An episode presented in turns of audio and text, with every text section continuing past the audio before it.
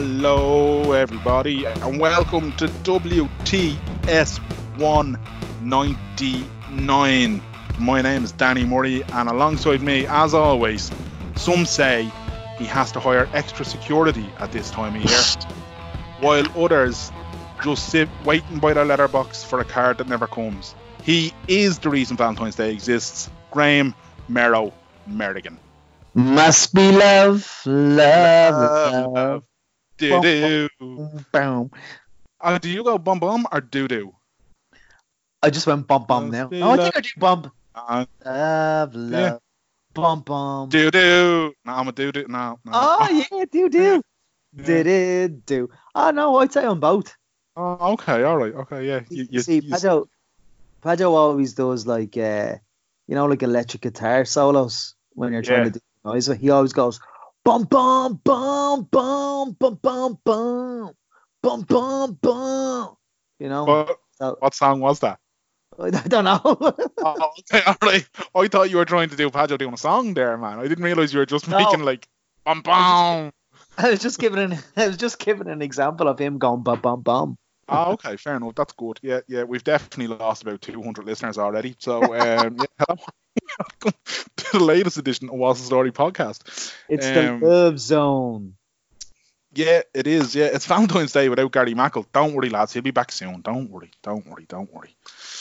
Um, you can go back if uh, you're a brave individual. You can go back and listen to uh, the Love Doctor episodes of Gary Mackle. Um, some some uh, interesting relationship advice that no doubt will be pertinent to some people at various stages of their love life. Absolutely. I'll leave that there and I'll say no more. Thank you.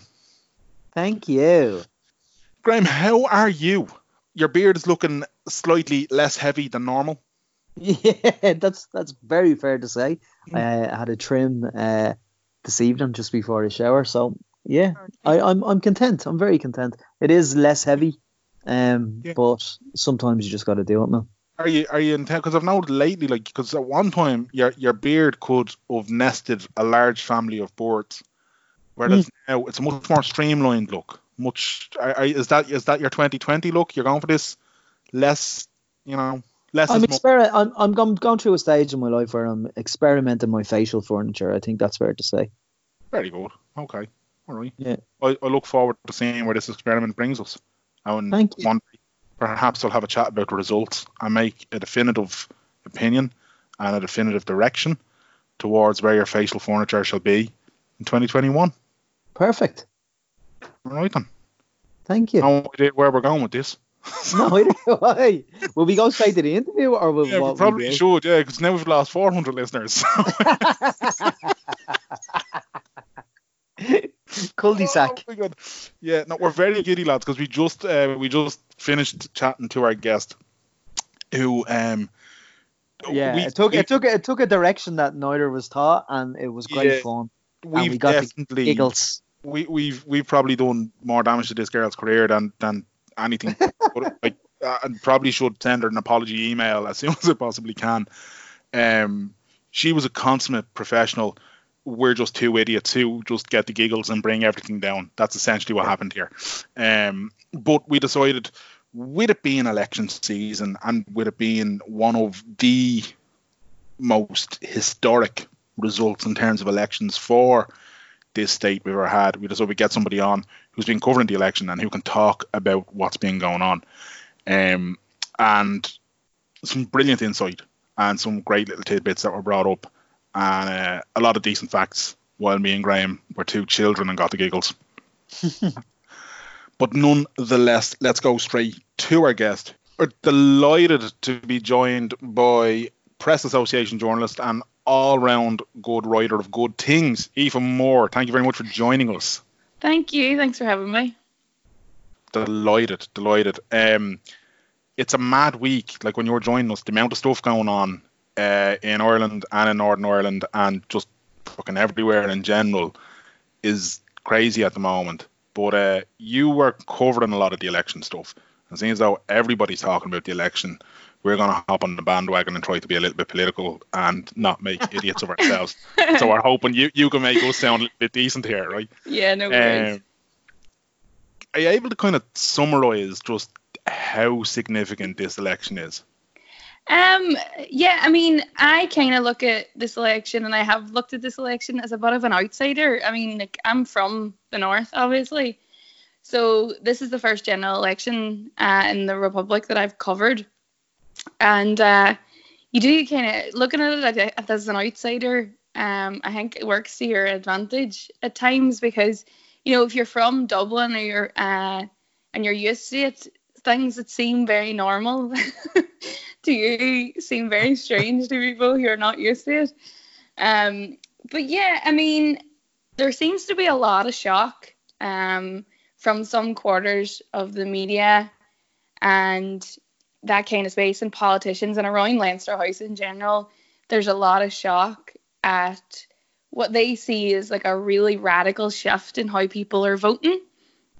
Um, but like from my point of view, and I've been with PA two knocking on two years, and to me, it hasn't been that shocking only because the amount of protests that I've had to attend for work in the last two years. There's only so many protests you can go to before you start thinking, well, surely this is going to be reflected when we go to the polls. And even before that, like this is the first election you know, since we've repealed the Eighth Amendment. So do you mm. think that that kind of grassroots activism wasn't going to be reflected in the polls shouldn't really shock people. Um, so yeah, for anyone who's been living under a rock, um, there's been a Sinn Féin surge, and Sinn Féin and Fianna, Fianna Fáil are more or less tied for the number of seats that they got in the Dáil, although the Fianna Fáil have uh, the Comhairle. Um, so in the last week now after the election, they've been trying to cobble together a government to make sure that the country can keep going. um, which has been interesting because there's a lot of ruling things out and ruling things in, and even in the last day or so, there's all this chat of you know is Fianna Fáil going to speak to Sinn Féin and is Sinn Féin going to speak to Fianna Fáil and what are the Green Party going to do? And Eamon Ryan has a petrol car and yeah yeah yeah. I saw that today yeah. As if this poor man is supposed to cycle wherever he goes. Um but I it's been really interesting for me especially because we have our own type of tribal politics in the north. Mm. but um our tribes are we would consider ourselves incredibly different in policy Whereas down here, there's a tribalism, but the parties tend to be a lot more similar than they are different. Yeah, yeah. So it is. It's quite different because you know, as a northerner, when you say to people, "Geez, you have tribal politics," people are like, "Do you really want to throw stones when you live in that glass house?" why, yeah, why do you think? Uh, why do you think people uh, surged to Sinn Féin as opposed to say people before profit? You know, people before a profit ran 37 candidates. Sinn Féin ran 42. Mm-hmm. People before Profit got f- five, uh, five uh, seats, I think. So why do you think? Do you think it's it's brand Mary Lou that that has taken over the households? Because I know my mother loves her. Yeah, I mean, I don't even think it's as much brand Mary Lou as brand new Sinn Féin. The thing that they would have had going for them going in was they were the third largest party anyway, mm. so they already had the numbers. But and I've said this the whole way through. I mean, Eoin Brown's ears must have been burning the whole way through the campaign because it was Eoin's going to fix the housing and Louise is going to fix the health and Pearse is taking on the insurance companies. And although Mary Lou is very good at what she does and she's even better at campaigning, she tell you that herself. She's an unreal campaigner. Like because she's so warm as a person, she comes across with as a lot of human with a lot of humanity, a lot of empathy. So if she was already doing well, once she got out in the ca- campaign trail, she was only going to do better because that's the kind of person she is. Whereas, you know, other politicians might be more polished on their policy, and we saw that in the debates. You know, she stumbled a couple of times and she was caught on the hop. Where where she really shines is with people, mm. and the front bench that Sinn Féin put out was if you were a younger person, or not even a younger person, if you were anyone watching, it is impressive. I mean, when you look at people like Eoin Ó Broin, he's written, he's writing a second book now on housing. You have Pearse Doherty, who's I don't know how, how many viral videos of him shouting at exactly different yeah. insurance. So, I mean, any journalist will tell you that Sinn Féin social media and their communications office when it comes to stuff like that are, are second to none. They take advantage when they know they've got a win. It's, um, it's mad though because because they, they kind of got off to a little bit of a rocky start with the whole Paddy Holohan thing, and yet they done a far better job of just shutting that down, pushing it away compared to say Fine Gael, who still two days before the election were answering questions about that poor homeless individual who was injured by a construction vehicle or whatever it was at the time. Mm-hmm. The, the difference there, now I know they're massively different in terms of like the, the impact or whatever, but the Paddy Holohan thing just seemed to go away. I never heard of it by the end, like the end of week one, it was gone. You you, you could probably compare the Paddy Holohan thing to say recently uh, Verona Murphy or uh, Maria Bailey, where mm. they could have nipped it in the bud straight mm-hmm. away, but that, that went on for a number of months. Yeah, I think Mary Lou actually learned from the Verona Murphy, the Maria Bailey, and the the Dara Murphy thing, as in like we need this in the bud now, lest we be called hypocrites for slagging Fine Gael for doing the same thing. The thing with the Paddy Holohan thing as well was he wasn't a candidate. Yeah. And he was very much seen as this like celebrity get. I mean, when he joined Sinn Féin and he stood as a councillor and he won, everyone was like, "Oh, this is great." But I don't know how much even Sinn Féin or the media bought into the thought that he actually was serious about it. Mm. And when the the podcast um came out or when it, the media found out about the podcast and his comments, it only took a day for Mary Lou to say, "Nah, absolutely not. This is this ends now." And because she nipped it in the bud so quickly, I think it's a lesson to all political parties that running from things is not the way to do it. And yeah. backing people that you don't wholeheartedly believe in is also not the way to do it. So I think like that she they've learned from Paddy Holohan that the way they dealt with it was possibly the best way they could have dealt with. Yeah. And I know there's no comparison to what happened to that poor man in the tent, but I, that was I kind of felt like the beginning of the end for Fine Gael's campaign. It mm. just got harder and harder to claw back, and that it wasn't necessarily the worst thing that's happened in the last couple of years, but it, it was kind of it seemed to me, and like of another a voter I spoke to in the street said it was the straw that broke the camel's back. And it was mm. just unfortunate for Fine Gael that it happened when it happened. And obviously, it was unfortunate. It was a terrible accident for that poor man. Yeah. And th- you, you mentioned there about kind of Mary Lou being such a strong campaigner and her being so warm towards people. And that's where she's probably at her best. Compare that or contrast that against Leo. One of the criticisms is constantly that he's probably not as empathetic and not as warm you writing for Press Association, who are probably more international, say like because the international press seem to think Leo is a very progressive, very for, like there's this image of him internationally as being a good statesman, which he arguably is absolutely, but also this very progressive individual as well. And yet in Ireland, everyone's like, no, I can't take them. I just can't take them. Like, so uh, I don't know. It's kind of just that whole separation of Irish versus international. Like when you're writing about it for, say, press association, whatever. Do you find it hard to kind of pinpoint what it is, or? Yeah, well, I think because you know, if on paper you would assume um, it's a very socially liberal label that you can put on Leo in terms of like his dad's an immigrant and he himself is an openly gay man who loves with his partner. So on paper, you everyone would assume this is a very socially liberal person who would be have socially liberal policies or have a lot more a lot of empathy because he himself might have struggled in his life because of certain parts of his life. Um, but yeah, it is definitely we notice this when we go to obviously we do the trip to America on St Patrick's Day and stuff when we go to America mm.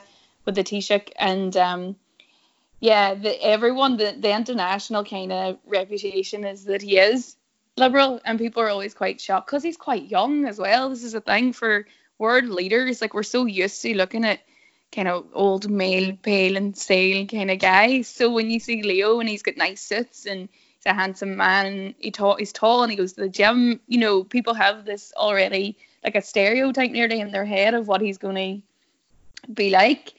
So yeah, people are always a bit shocked. And then the way I the best way I would describe it is kind of the way he describes it himself. He's like he was a doctor. He thinks about things very clinically, and he said that himself. So and in the debate, it was quite kind of it was a new thing for everyone to see that he kind of had some self reflection. Remember, there was that big moment in the debate when he said, "You know, I don't always have the words, but I am trying, and judge me on my actions and stuff." Mm. But he was on. I remember he was on the late late like six months ago with Tubbs, and he said to Tubbs, "You know, everyone knows that I'm not naturally that kind of social guy, but it's part of the job, and I am trying." But um. Yeah yeah, it's hard to describe because obviously press association we're very straight down the line. There's no need for many adjectives or anything. So it's just um yeah, there's no opinion writing uh, at an agency yeah. either. So we're just very straight down the line. But it is you do notice it when you go away how his reputation is not generally ac- accurate for mm. what he's like and the policies that he supports. So his his PR, his communications uh, wing works well internationally, but it doesn't work nationally. I don't even know if it's his PR wing. I remember he went viral when he went to Mike Pence's house because he made that speech about you know acceptance, and he brought Matt to mm. Mike Pence's house, which was obviously like seen as a real progressive step for Mike Pence. but um, and he made that speech about you know people coming to um America, Irish people coming to America or immigrants coming to America and, and making their life, and he was seen as like the Americans saw that as Leo really sticking it to Mike Pence, whereas for for Irish people watching it, it was very much seen as just any kind of speech that you know a statesman yeah. would make. And son Michael D. Higgins probably comes out with every week. But because yeah, of like yeah. because the location uh, and the company that he was in, it looked mm. probably a lot stronger. Which the worked, LGBT obviously. the LGBT community didn't really appreciate that though that he went to Mike Pence's house for someone who who uh, believes in conversion therapy, or if I recall, they were saying, "Oh, geez, the sellout and stuff like that," and they didn't believe that his speech or whatever was effective, and mm-hmm. that he effectively he was a sellout. Yeah, this is why I wouldn't be a politician because you can't win. yeah, yeah, yeah, yeah. Uh, no, I'm sure uh... like there would have been grief then that you know, uh, if he didn't go then he'd be showing up the country, and this is part of the role. And even yeah. though he says often he doesn't agree with Donald Trump on many things. You know, it's part of the role. You have to be a statesman as well. And like I think Leo, when he tells you, would tell you himself, he sees himself as a bit of a statesman. Mm. So that kind of sits him down to the ground as well. Yeah, I think I think everybody kind of, if they were to look at it, long term, they're probably like he'll end up in Europe. Do you know that way? Like that's kind of the thing about it. But um, even you said this was kind of your your first uh, election, and you were down in what's considered a kind of bellwether constituency for the count. What mm. what's it like in the count centre? I always thought you could just go as a member of the public and like observe a count centre. I mean, you to, can't. Well, there wasn't much security. I'm sure if you had a chance, they would have let you in. um, yeah, so I was in Nemo Rangers GAA club, which is which was Cork, um, South Central and North Central, which is obviously Micheál Martin, and Simon Coveney's constituency. Um, so yeah, we were there. We get down about. There's no point really. They start counting at nine, but there's no point going there before lunchtime really. And then it is just a waiting game. You know, they have their counts and stuff. I'm sure in other elections we probably wouldn't have to wait as long. Cork South Central on the first count, uh, Sinn Féin's Ó Laoghaire got in on the first count, and then it got to like the sixth count before Micheál Martin got in. And then Simon Coveney, it was half 11, quarter to 12 at night before he got in. So the because the Sinn Féin vote had been so big and they obviously weren't transferring, Sinn Féin voters weren't really transferring to Fianna Fáil and Fine Gael, it took mm. longer and longer to get anyone else into the seat. So it ended up being Donnchadh, Micheál, Michael McGrath, and then Simon Coveney. But it is it's a lot of waiting, and a lot of the counts they'll say on on the fifth count, no one has been elected, yeah. and everyone's standing there like holding their breath. And I'm sure you've seen the video of Leo Varadkar waiting yeah. for his, and it was like holding his breath, like thinking he was going to get in on the sixth count, and then it never came. He and, looked he looked so isolated and that. Like if you look at some of the other count footage, people are always surrounded by. Yeah, like, yeah, yeah. Totally. But he looked he looked so isolated. He like, looked on his own. yeah. Yeah. Oh, it's just yeah. And and, yeah. and he arrived. He he did it. He did. He arrived to be he arrived at a time where he thought he was definitely going to be elected, so he could just leave. But two hours later, he's still there.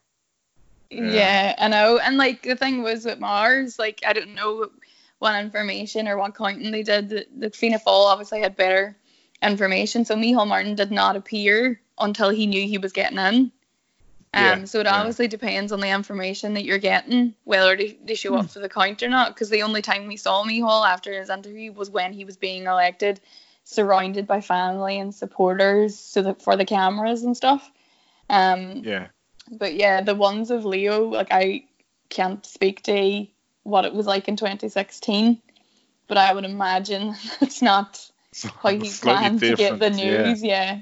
No. Um, yeah, it, it, it's a look. Any any kind of Fine Gael candidate who was either successful or unsuccessful this time around, I'd imagine uh, you know a lot of kind of licking of wounds going on at the moment. Mm. But one of the things, then, actually, and and you tweeted this at the time, uh, and I, I I've never thought this would be as controversial as it was, but the whole singing when you get elected thing, and mm. now fair mm. enough, the choice of songs is a pro- it's probably what's causing the kind of you know mayhem or whatever, but in fairness, it was some version of uh, One Road dancing down there. Like yeah, loads. Yeah, to be honest, like I see that as a very Irish thing anyway. Like mm. we sing for anything. Um, but yeah, so it was Dessie Ellis. Obviously, he think he was the first in. He got elected first.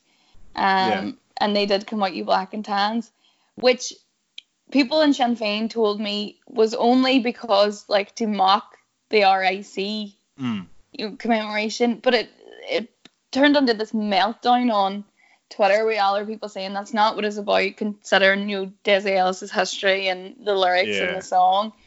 And then so I was in Cork and Thomas Gould got in and uh, they erupted on the one road. And uh, to be honest, no one in that coin centre was bothered. Like, no, everyone yeah. thought it was great or whatever, and the video went viral or whatever. But there was no real issue.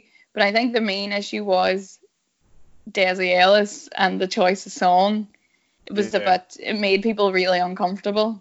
And like it's, yeah, I, I don't know. It's weird, but like, I don't feel strongly about it one way or the other myself. Mm-hmm. Uh, but I've never heard anybody complain about like, say, you know, the first Sunday in September every year when BBC have final night of proms and you've got these jingoistic songs blaring out like Rule Britannia and all this guy, and nobody bats an eyelid because it's like, oh, yeah, it's violins, it's culture, it's not fucking banjos and bodhráns, you know what I mean? So like, I don't know, maybe maybe it is just a bit close to the bone for some people, but I'm like, that's a fucking song, like, so what? I I, I think it was there. Uh, I think it was. I I firmly believe it was tongue in cheek because he had won a landslide in his constituency. I think it was like mm-hmm. in the mm-hmm. forties, forty percent. Yeah, it was. Yeah. And I think he was kind of like, well, you guys tried to have a, a commemoration for the RIC, that backfired, and now we're going to sing this song. I, I think that all one I seen I seen the one road I seen I seen loads of songs being sung mm-hmm. and I don't really care like. But, but full full disclosure Graham you are the campaign manager for Sinn Féin's election. So. And people before profit. Yeah. That's true. Actually any, anything alliance. left yeah the left alliance, anything left yeah I, I just think it was another storm in a teacup, and it was just something to pick at. I always think with elections, like mo- like most political things, you kind of get lost in it on social media, and then you go outside and walk down the street, and most normal people don't know what you're talking about.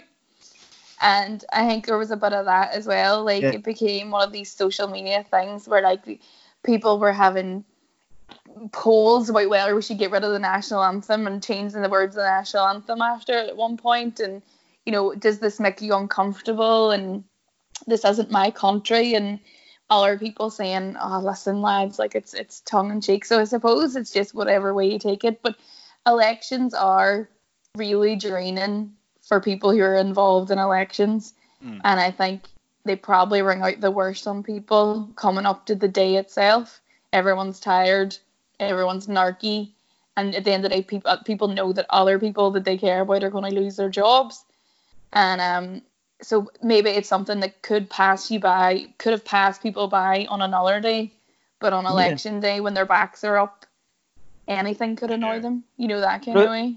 It was like as well. Um, the British media was reporting they seen a lot of tricolours uh, being waved, and they were comparing their nationalism to our nationalism, Mhm. and it's just like, come on, lads. It's Yeah, there's been a lot different. of like um commentary from like American and English uh, publications about you know nationalism comes to Ireland, and it's a totally unfair um comparison when you think about like English nationalism, and then when you look at you know the exit polls that showed that immigration was like the lowest 1%. poll and thing that people cared about. So it's it's a completely unfair comparison to say that Irish nationalism and English nationalism have anything in common when immigration doesn't play any part really in But, Irish it's seen- nationalism at all. I'd seen as well as a couple of kind of Fine Gael supporters on Twitter. Um, Go Where easy baiting compare- Fine Gael, you. will you? Go easy. and I'm just no, no, no. I'm just saying they They're were delicate compar- at the moment, Graham. They're delicate at They're- the You're moment. making it easy. really hard for me to stay unbiased. Yeah, No, but they're- yeah, they're yeah, we're comparing- putting a bad spot here, yeah. But they're comparing it to Trump and Brexit. Like it's nonsense. Yeah, yeah, I did. I did read that that um someone had compared um Mary Lou to Trump, and then oh the quote from Leo was yeah, change isn't always good because Brexit was change and Trump was Yeah. change. Um, but when you look at you know the main topics in the uh on why people voted were health and housing, and they're not the reasons that people voted for um Brexit or Trump or right wing party. So I think the the comparison doesn't really If we- work. If we had seen the likes of Gemma O'Doherty, John Waters, and those sort of fellas polling Mhm. in any way, shape, or form, or Peter Casey for that matter, if them guys, Mhm. I'm ignoring Verona Murphy. I'm taking that as just the people of Wexford were tired when they were putting numbers in boxes. But like, we didn't see any of those. In fact, I think most of those people failed to get above two percent, so they don't even get their. Funding They back didn't get their deposits. Yeah. yeah, yeah. So I think that kind of silences the whole, you Yeah. know. But um, just to annoy Graham, that I'm going to antagonise and just be like, it is a populist vote. It, I think like, and most people like, I think this is the shock in the the media and you know different commentators and stuff is pretty misplaced. This notion of like a young, you know, the youth wave and stuff. Um, Hmm. Sinn Féin done really well with like all age groups under sixty five. And I Yeah. think that is just a reflection on how helpless people feel about health and housing. Um, because it's not just people, um, you know, who can't, like me, who'll probably never own a house. There are, when we were out canvassing, and I was out canvassing with Leo Varadkar, and I went out with Micheál Martin, and I went out with Mary Lou, there were so many people, middle aged and older, saying, I have, you know, my daughter and my granddaughter living with me, or, uh, yeah, I have, you know, two kids, and they're never going to get a mortgage, and they're paying extortionate rents, and Yeah. it's um yeah it was so so common when we were out on the canvas like this is all about health and housing like no one mentioned brexit no one mentioned Yeah. immigration it was it was all health and housing and uh yeah so the boon for Sinn Féin like has been seen as a shock but I think the whole notion of nationalism is definitely on the back burner for most people who voted for Sinn Féin this year Yeah, I don't think a huge amount of people who voted for them even had the whole border poll situation. In, like I know it's it's kind of front and center for Sinn Féin whenever they're having conversations, but like a lot of people just it wasn't on their radar, as you said, health, housing, that you know. Um, we we kind of we touched on kind of Mary Lou, and we touched on Leo Varadkar, um, but you you were also on the trail with Micheál Martin. Um, he, I, I don't know, man. I think Fianna Fáil must be scratching their heads at the moment. Like this was seen as a sure thing for them, and then it kind of has just unravelled, and now it's like, oh fuck, what do we do now? Yeah, the latest that I've heard, like literally just before I came on here, was that Fianna Fáil have had a meeting and, and the main takeaways from it, um, from sources in the meeting, was that Micheál's safe. So Micheál's Right. not going anywhere so Probably far. because Fianna, I Fianna Fáil don't really have anybody else who can step up right change now. in half an hour, but uh, the the chat says so far that you know Micheál's safe. Um, They don't. They don't have anyone else though. Really, even in the front bench, they're yeah, really well, poor. there was like a chat, like we were talking about this on RTÉ. They were like, who mm. would you put in Fianna Fáil's front bench? And you know, there are certain parties where you could look around, or even look around the Dáil and look at people, say like Alan Kelly from Labour, and there are people like strong personalities in the Dáil that you could see on a front bench or see in a portfolio. Um, but there was chat around a kind of panel of you know where would different people from Fianna Fáil kind of fit in, and they've lost some like huge names yeah. within their party, like Lisa Chambers, to like ah, Absolutely. Timmy Dooley, like their Brexit spokesperson, and the whole reason behind staying in government this long with confidence in supply was because of Brexit, and then their Brexit spokesperson lost her seat. Which so it just shows you yeah. there is a disconnect between the voters. And on top and of that, I'd imagine, I'd imagine Lisa Chambers at some point in time, the conversation happening that down the road she may very well be a Fianna Fáil leader. She she's mm-hmm. of that caliber, like you know. Yeah. Um, I've no doubt she'll be back. Like I do think she's a solid politician. Yeah, yeah, but, and she was like one of the know. strongest people, you know, on their front bench. She did really, really well, and people really liked her. Yeah. Um, that was one of. The, I think when they take a step back now and they look at the general election, they'll really be asking what went wrong in her constituency yeah. there. Do, and even on that, like, so uh, uh, Lisa Chambers, one of the high-profile uh, female candidates who, who, didn't get through, but in, in terms of the election itself, it, it wasn't great for like the the women who were running. It just seemed to be this weird kind of stagnation in terms of there was no kick on for them compared to previous years. Yeah, what a what a conclusion. Not great for the woman. Uh, um, yeah, I mean, really high profile women lost their seats, like Ruth Coppinger and Kate O'Connell, and these women who would have been on the TV. These aren't backbenchers. These are people like Ruth Coppinger came in and waved a pair of knickers around in front of Leo Varadkar's face in the Dáil chamber. I mean, people um real like especially voters reached out to Ruth Coppinger. I know a lot of women who were involved in like domestic violence and stuff seen Ruth mm. as like someone they could trust and um big repeal the eighth campaigner as well. And I've been thinking about it for a while of like what is it? Why did these women lose their seats? And it's kind of hard, you know, you know, there is that kind of um trail of thought that you know, women and men are held to a different standard, and women, when they fail, it is made to look 10 times worse.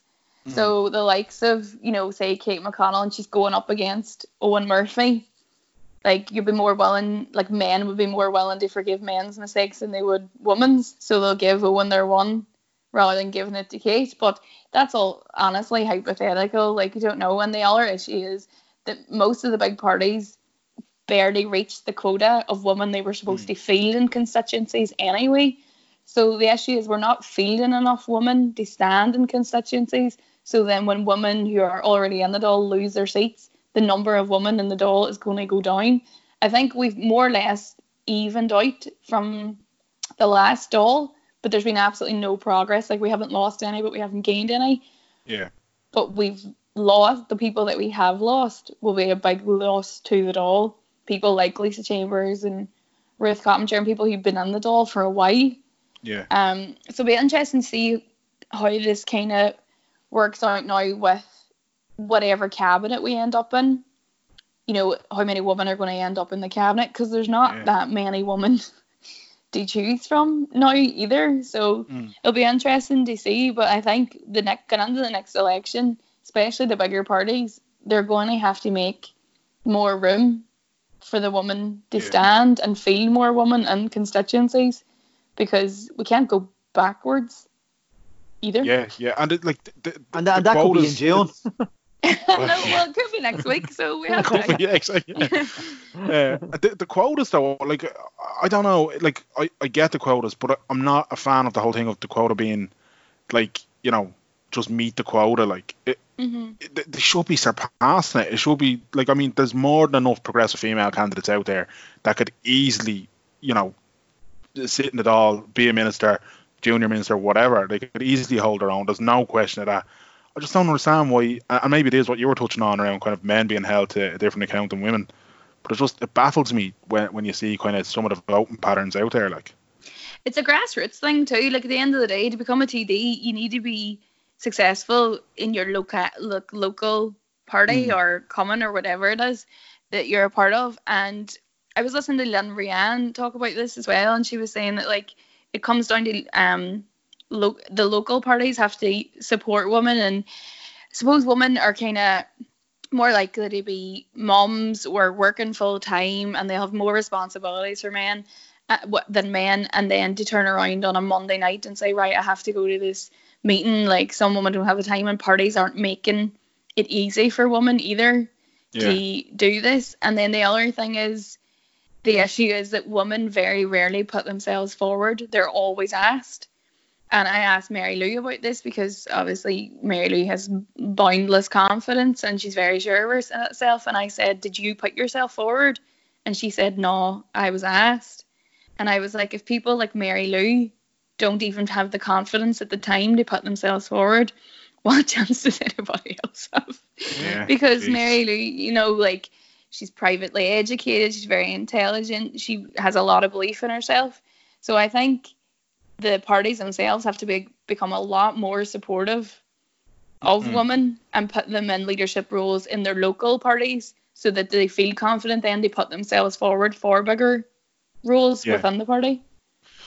You yeah. know when you're on the on the on the trail with the the three leaders, was mm-hmm. is there was there any kind of cringy moments where what are you saying, Danny? I was going to say every time somebody tried to buy meat off a butcher or kiss a baby. I suppose, yeah, but like you know, not not as much that, but like if if a member of the public um doorstepped them with a tough question or whatever, mm-hmm. were were they, were they all able to to give adequate answers?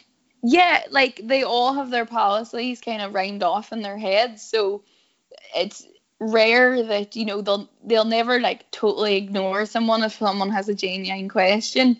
Um, it's more the conflict when someone is hostile or you know challenges them on something but doesn't ask a question. So like you saw that video of um the I think it was in Cavan, the young man who told Leo that he was um Thatcher reincarnated. Yeah, yeah, and, yeah. Um, because they can't, Cork was it? I, th- I can't remember where it was, but yeah, he basically yeah. said you're Thatcher reincarnated, and obviously at times like that, like that's really awkward. That's really mm. cringy mm. because he can't really react either. He has to just kind of nod along, and like I have to give it to Leo. He's very good at kind of smiling and nodding, and just he does seem to roll off his back. Um, I was out with Mary Lou um, I think it was the day before the election, and um, time is a flat circle. I can't remember anything, but um, uh, we were out in Cabra, which is an easy canvas for Mary. Like Cabra is Mary Lou country, so people are hugging her in the street and shouting at her from car windows and stuff. And uh, she went over to this park to car, and she hadn't seen it, but one of her like aides had, but it had a huge pro-life sticker on the windscreen at the back but she hadn't seen it. And he this guy was sitting in his park car and she came over and she said how you doing? Are you going to come out and vote tomorrow? And he said yeah but i'm not voting for you. And she went okay. And then there was this kind of this pause. And it is it does get really really awkward because she knows that we're all standing there like people at the zoo yeah. kind of looking in at her like what's she going to do? And she just said well the main thing is you know you get out and use your vote. And he was like yeah, yeah, I'm going to vote for Ben Ben Gilroy. He was like, oh yes, vote, yeah. he was like, I'm going to vote for Ben Gilroy, and she was like, okay, that's fair enough, uh, as long as you get out, use your vote, and walk away. But it's it's the silences and between. There's like yeah. two three seconds where if it was me, I'd be like, just Lord, take me now. You'd want to jump in the black hole. yeah, just swallow me up. But um, yeah, they're all really good. I suppose you get used to it. They've all been campaigning for years, um, so they're well used to it. And like, I was reading a piece in the Examiner about Micheál Martin has like nearly now got like an ear for danger. Like he can tell straight away. He was in a chippy in Cork and a chipper, as you call it, and uh, in Cork. I'm glad you corrected yourself yeah. there. Thank you. And uh, sorry, my northern have to, vernacular. Beep out, yeah, I have to beep that out now. And uh, some he went in and went up to speak to someone at the counter, and one of the customers um had said, "There's no bleep chips in here for you. And he like turned on his heel and just walked out of the chippy like it was just like a breeze. And the poor fella who was canvassing with him, he was like a younger kind of man, had kind of turned around and Micheál had moved so fast that the guy was left in the chippy like, what? Where did where did Micheál go? um, but um, yeah, things like that. Like I'd say they get really acclimatized to it because Yeah. as a politician these days, like you're so used to people just being rude to your face. I love there was uh, there was a couple of videos of, of Mary Lou. There was one where she was encountered by a dog, and I, I couldn't make out what the bloke who had the dog was saying. I think he was saying like, "Oh, the dog's angry," and she's just standing there, and like I said, a little bit awkward, and then she's like, "So you just have him out for a walk, do you?" And she's Yeah. just looking at the My dog. video, I put that. Was up it your video, is it? Oh my god! Yeah, it's so she's trying to make conversation, but bear in mind there is like at least four video cameras pointed at her. So imagine trying to Yeah. make small talk with someone you meet at a bus stop, right? But there's four TV cameras beside you. Like it's so awkward for them. And she bent down and she was like, "Have you just got him out for a walk?" And he was like, "Yeah." And she was like, "Oh, that's good." And then there's another one then where she's out. You see what the, uh, your man wouldn't let go of her hand. yeah, I, I yeah, I, we are too. Yeah. yeah, and then he and then he spots Samantha Libreri, and he's like, Yeah. "Oh!" Absolute god. I think the, Samantha! the video, It's like like, an not just Feet Yeah, of his battered two favorite woman. Yeah. I'm telling you, like not just the kind of the content from the campaign trail, but some of the ca- you mentioned Ben Gilroy, like the fucking Ben Gilroy videos, lads, Uh, and some of the other ones, A- A- Aodhán Ó Ríordáin, or I can't, I'm after watching the video. Aeon, Aeon, like crayon. They were giving out crayons at his polling station because they were like, "It's Aeon, like crayon." no way. But did you see? Did you see his video? yeah. Did you see that his ma said his name was Aiden until he went to UCD? You were always Aiden until you went to UCD and got some notions. I never seen that. Oh, it was brilliant. oh, it's so funny. Yeah. the, the quality of candidate videos this election alone was just top notch. But Ben Gilroy, somebody needs to take that Horley the, off the him. hurl, Ah. yeah. You know the the debates and the moderators. hmm Like let's say, and and I just mean this on a on a on a broad level. You know, like Ivan Yates, former minister, Mhm. um, Fi- Fine Gael member, and obviously Miriam O'Callaghan's uh, Mhm. connection with her brother Jim. Do you think those uh, they're good moderators, Miriam particularly? But Mhm. do you think stuff like that should be declared to the public? I don't know. I mean, suppose it's up to the the broadcaster, and there is, you know, a complaints procedure for the BAI if anyone has issues. But I don't know. There is the case, and I've heard this um, a few times that the argument that it's it's worse when people find out on social media. You know, like if you're watching this debate and then someone says, "Oh, well, X is blah blah blah's sister or Y is blah blah blah's wife or whatever," um, you know, it's not that they're they're not covering it up and they're not keeping it secret, but it's also not public. So when you read it on social media, it kind of comes across worse than it actually is. But Yeah. then Miriam O'Callaghan can't run around every time she tur- like presents the news and says, "By the way, my brother Jeff." Yeah. Hello and welcome to RTÉ Prime Time. But before we start, yeah, uh, this is my brother. She's wearing, yeah. Um, look, we could talk about general election forever, just because it's been it's been mad, and it's I don't know what's gonna happen in the next 70, 80, He's cracking days. himself He's up. gone. He's gone. We've lost Mero. This is like the time Mero. I just, I just imagine the start, the start of every episode of Prime Time. How's it going? Before we get going, this is my brother Jim. Oh, uh, geez. not even a picture. They have like the real man in the background waving.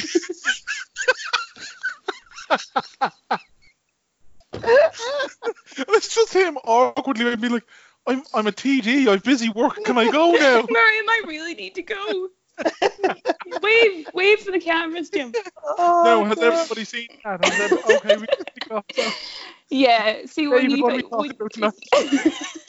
when we put it that way, there's oh. no, we can't, we can't do that. Yeah, That no, an- let's that just let answers that point out question. Yeah, we've we've we've looked at that and we've forensically examined it and decided no. Oh Christ! oh, Oh God. god. You were Yeah. saying, Danny? I can't fucking remember. yeah. Uh, you said we could talk about it uh, for hours. We could, yeah, and it might be like 170 days or something before any sort of government is formed or another election is called or God knows what will happen. Ben Gilroy will arrive to the door with a whirly. Um, but, uh, it's it's also been a historic week in Northern Ireland, hmm With- the, the first same-sex marriage. hmm Yeah, yeah, we had our first same-sex marriage this week in Belfast. Um, yeah, there was a lesbian couple. Um, one of the girls is from Belfast and the other girl is from Brighton. Um, and yeah, they got married um this week, and they had it actually booked as a civil partnership, and then the law had changed, so they were able to change it so that they're married now. But yeah, and uh, okay, it was really really nice. Like Lyra McKee's girlfriend and stuff, Sara Canning, another great Derry woman, um, made a statement and said uh, like how happy it had made her, and it really had made like meant a lot to a lot of people because Mhm. we're it's the last state really, um, in terms of like the UK and Ireland to get it. Yeah. And I think because it kind of it was made put into law with such little fanfare, like it was just there. It just wasn't there, and then it was. So. I think it was nice that like this couple who didn't have to let the media into their special day, but did, and Mm. um, yeah, it was really really lovely. It was really good to see, not like a long time coming for a lot of people as well. So And did Yeah. hell free, did hell freeze over in some DUP constituencies? I don't know, like I'm I'm from Derry, which wouldn't be a DUP constituency, but I could phone. I'll phone the Met office.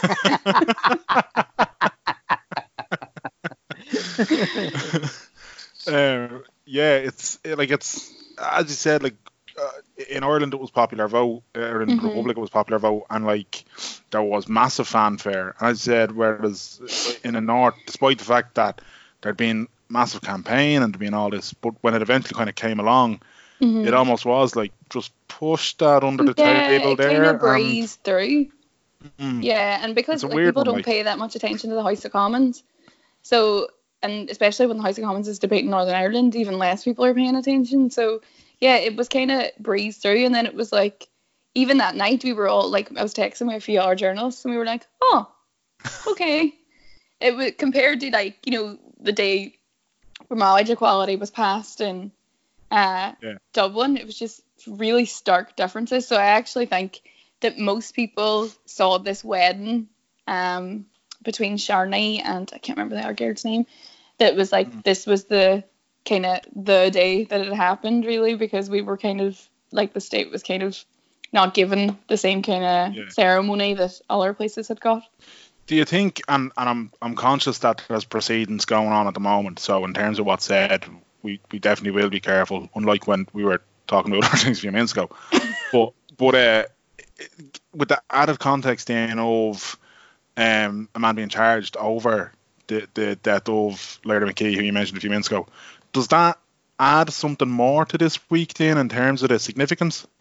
I just think um, Lyra McKee's death and Sarah herself, her girlfriend Sara Canning, and their relationship and their story had touched so many people. And I think Sarah then making a statement on this wedding day meant a lot to the like the LGBT community because although like you mightn't have knew Lyra, but a lot of people who were LGBT and who had struggled as a teenager really connected with her. And her writing, especially talking about being gay in Northern Ireland, really resonated with people. So yeah, I think definitely with everything happening this week, Sarah's kind of input gave people a lot of hope, and even though it's like desperately sad, but um, yeah, I do think it was, yeah, the timing was definitely uh emotional. for a lot Yeah. of people, Right. I would say. her writing particularly was brilliant for her. I, I did read some of her pieces when she was maybe 17, 18, and they were just Mhm. like, I'm reading them kind of going, I was jealous that I didn't write stuff like that when I Yeah. was 17, Right, you are you, you are jealous because you can't write me. yeah. But like, even the, the she coined the phrase ceasefire babies. Yeah. And, Like, I mean, like when I was 17 and like me and Lyra would have been around the same age and like we're both from the north. When I was 17, like I was not interested in writing anything unless it was if I didn't write it I was going to get detention. Like I did not write for my own pleasure at all. yeah. Um, and I think as well that kind of that really struck people how young she was when she was writing these essays and stories about not only Northern Ireland and the conflict, but through the prism of being gay and this kind of othering in a state that's already othered. And um, I think that really resonated with a lot of people. And like I didn't know Lyra myself, but she seemed to make like such a big impact um, on the people who did know her um, in such a short space of time as well. So yeah, I mean, I think that was what really struck people is like there was such a talent there, and she was so young Yeah. when she died. Yeah, yeah. It's uh, it's pretty sad, and as I said, yeah, the the uh, the fact that then her partner this week speaking about it as well definitely adds kind of another layer to the whole thing. But yeah, yeah, um, the stuff going on there, so we can't talk too much about it. No, in don't. Case- Yeah, exactly. Yeah, because we are the two idiots who, who you- definitely would cause some sort of incident internationally and just but Oh, g- in general terms, though, uh, like things won't kick off, will they, Eva? In the north, Yeah. no. I No. mean, no. I can't really get into it. Um, anyway, but apropos of nothing, um, dissident republicanism has very has small pockets of support, um, in the north and down here as well in the south. Um, but the pockets are small, and um, Good. yeah, and that's obviously for the best. But um, I can't really say much more than that because I'm afraid. that's so are we. yeah, yeah, well, yeah, yeah, geez, Move well, on, some Danny. stuff being wrote on walls and everything. Um, yeah, so is Derry Girls going to get season four and five, or uh, what's happening there? I'm just shifting. Um, yeah, Three? that's actually the school I went to. Um, the No school way, that's is based way. on. Yeah, yeah. I mean, it's the biggest school and the biggest garage school in Derry, so it's like common. Most people have went there, but yeah, Lisa McGee who wrote it would have been like six or seven years older than me. Um, so she would have left by the time I started. Yeah. But um, yeah, that's the school we went to. Um, she's kept a lot of it quite authentic in terms of the actual school and what the school was like. Mm. Um, the, like when I started, there was a couple of nuns, and by the time we, um, I left, there was none, and it's like a fully, it's still a convent of mercy, but it's um all teachers now and no nuns. Yeah. But yeah, the school magazine and stuff is like actual copies of like the school magazine from the school, and the the uniform's really really similar as well. Yeah. Um, but I I don't know. I haven't actually. Secret. I haven't actually seen all the episodes. Are you So, actually, um, are you allowed to say that? Like, why you edit No. that out? I know I might You know get I mean? stopped at the border now when I go up home. They'll like, nah, nah, you're not supporting your own. Get back Is down it to 'cause Dublin now. Is it because you don't like it? Yeah. No, no, it's not because I don't like it. I find some of it really silly, but I know that's the point. You know what I mean? Yeah. Like it's supposed to be really silly. Um, and it's hard when a the program is about where you're from, and then you're watching it because all I can wa- I, all I can think of when watching it was like, that's not Derry, that's not Derry, that's Belfast, that's not Derry, and I annoy and I annoy the people I'm watching it with. So yeah, I haven't um watched all of them, but I do I do really really like it, and honestly, it's just so good to have something that is about Derry that people really love, and it Yeah. gives people a lot more understanding because being from Derry, people always want to ask you questions about Derry, and they want the all of the troubles boiled down into a two minute conversation while you're standing at a bar. And it's Yeah. so so good to have something where if you say if people say where are you from? and you say Derry they say oh like Derry girls. And you say yeah, and that's the end of the conversation. That's it. Yeah, well, we're not at a bar. We've two minutes left. Is there any chance you Yeah. could sum up the troubles for us there? Lisa? Uh, people are mad. yeah, no, I, Yeah. yeah, it's I, I can uh, I don't know. I, I hang out with Graham a lot, and just some of the questions that people ask him on a frequent basis, I'd imagine are quite similar to given Mhm. his, his his background. I'm not suggesting that, and Graham. Um, Fair City is a good soap. It's a good drama, okay? I was a star on that, okay? you were, you were. Uh, do you know about Graham's Fair City acting, by any chance? I, I don't. Sorry, I don't. I don't. My mom watches Fair City, so she would probably. Ah, she, she, Yeah, she yeah. definitely, she definitely would. He was a key character for at least Right. two two episodes. I better tell my mom actually. She Yeah, actually do. stopped a fella in Dublin once in a pub and I was like, "Can you take my photo with him?" Because he was. I had no idea who this fella was, but he was in Fair City. oh, So she, yeah, so she wanted there a you photo go, taken yeah. with him. Yeah, it was so embarrassing. Um, yeah, Graham, Graham was a, a big, big Fair City uh, star. And to be honest with you, the fact that you haven't seen all the Derry Girls and you don't know about this, it I feel awkward for you right now.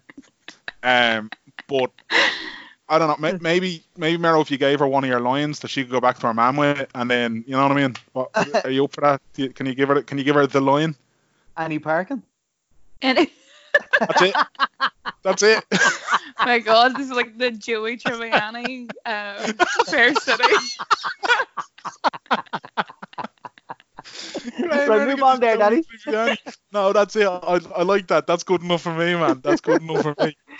Jeez, Graham Erdogan is Joey Tribbiani. Oh God! I thought I was coming on this to have like a really sensible and depth chat about the general election, and so No far we've way. got Jim O'Callaghan waving at his sister and and uh, to the Joey Oh. Tribbiani of Fair City. We genuinely try so hard to be serious on this. Yeah, it just descends Oh, into madness. That's the way it's it should be. impossible. Mer- Merlo once said cul-de-sac on the podcast, and it took me 20 minutes to recover. he now knows it's not pronounced cul-de-sac.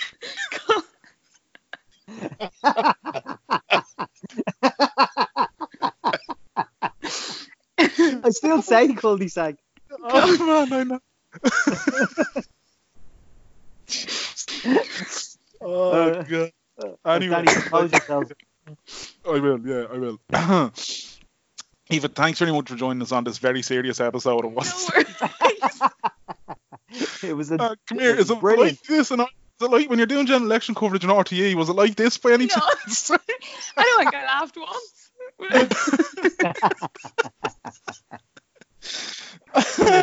They didn't have Jim O'Callaghan waiting in the wings. No, I wasn't on with? Miriam though. I was on with Brian. Ah, so he, yeah, no, we didn't have anyone waving.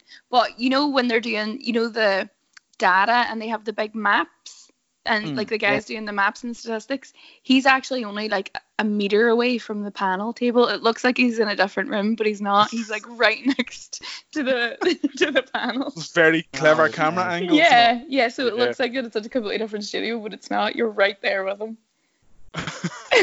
no way. You, this won't be this won't be impressive to a former Fair Fair City celebrity, but it was a really big deal to me. A former Fair City celebrity. You set yourself, Danny. you, you just you were on like two episodes and you had like one line. That, that, that is not true. I was on it for two weeks and I was called back for a year later because I was the heartthrob. Right. Oh, oh, God, I Oh, must look this up. Yeah, what was it, Rocco? What was this? What was it, Rocco? Just right, you didn't have a surname. Your character was so important. yeah, he was like have a- Cher. That-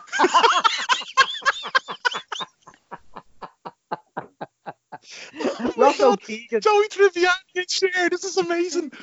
Uh, Rocco Keegan, okay? Rocco Rocco Keegan. oh, lads, I'm done. I'm done. Fucking hell, Cher. I love it. That, I'm calling you up now on, man. Yeah, it doesn't have a surname. oh God, Eva, thank you very much for joining us. Uh, No,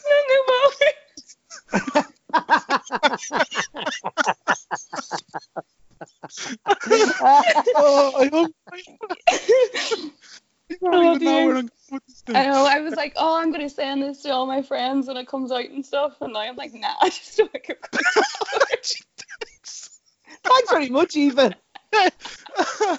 oh yeah, no, no, it's a serious podcast and all. Actually, no, I won't put that to anybody. no, Anyway, yeah, you'd be amazed. This is the kind of stuff that people tend to like more than anything. Yeah. They're like, no, don't talk. If you can just get a fit of the giggles, that gives us a fit of the giggles, and we'll keep listening. yeah, it's like give the people what they want. this is it. Um, if people, people want to follow you on Twitter and whatnot, where can they Mhm. get you? Um, Aoife Grace Moore on Twitter. Um, you would probably say more. M O R E. Yeah. Newer. Moore. Yes. So Aoife Grace Moore on Twitter, and it's mostly me just uh talking nonsense for money. Well, in fairness, you've talked nonsense. Right, so thanks very much for that. Uh, it's it's been an absolute pleasure for us. So I've enjoyed this. Thanks, me more than I too. thought Really of. enjoyed it. Yeah, me too. Actually, it was really, really good. Yeah, Thanks there so you go. Good crack. That's great. Um, yeah, that's it. We're off now to try and book Miriam and Jim O'Callaghan for a future interview. Yeah, get them on. Get the two of them on, be like family fortunes or something. yeah, but but we'll just have Jim, not even with a mic or anything. Just Miriam- waving. Just Miriam saying, and Jim, who's my brother, and a Fianna Fáil, he is also here. Be like, how you, Jim? You can go now. And that'll be it. Um, yeah, thanks so much for joining us, and uh, wish you all the best anyway with whatever you've got Thank you very next. much. All right. Thanks Thanks, so much, Chat to you later. So there you have it. There you have it. Even more fantastic guest. I actually uh, like genuinely. I feel bad that like she's a proper journalist and she was she was kind enough to talk to us and we've just you know what I mean. Like it was good fun and all, but I'd say she's literally sitting there. She's like, I really hope nobody listens to that fucking podcast. She's not gonna be like that. We all I'd got the giggles. I'd say she's delighted that we lost 400 listeners in our intro alone. You know I mean? I got I Yeah. got the giggles there though with the Jim O'Callaghan stuff. That really that, That- really uh, tickled me. Particularly, I love the fact that your new name is Share. by the way.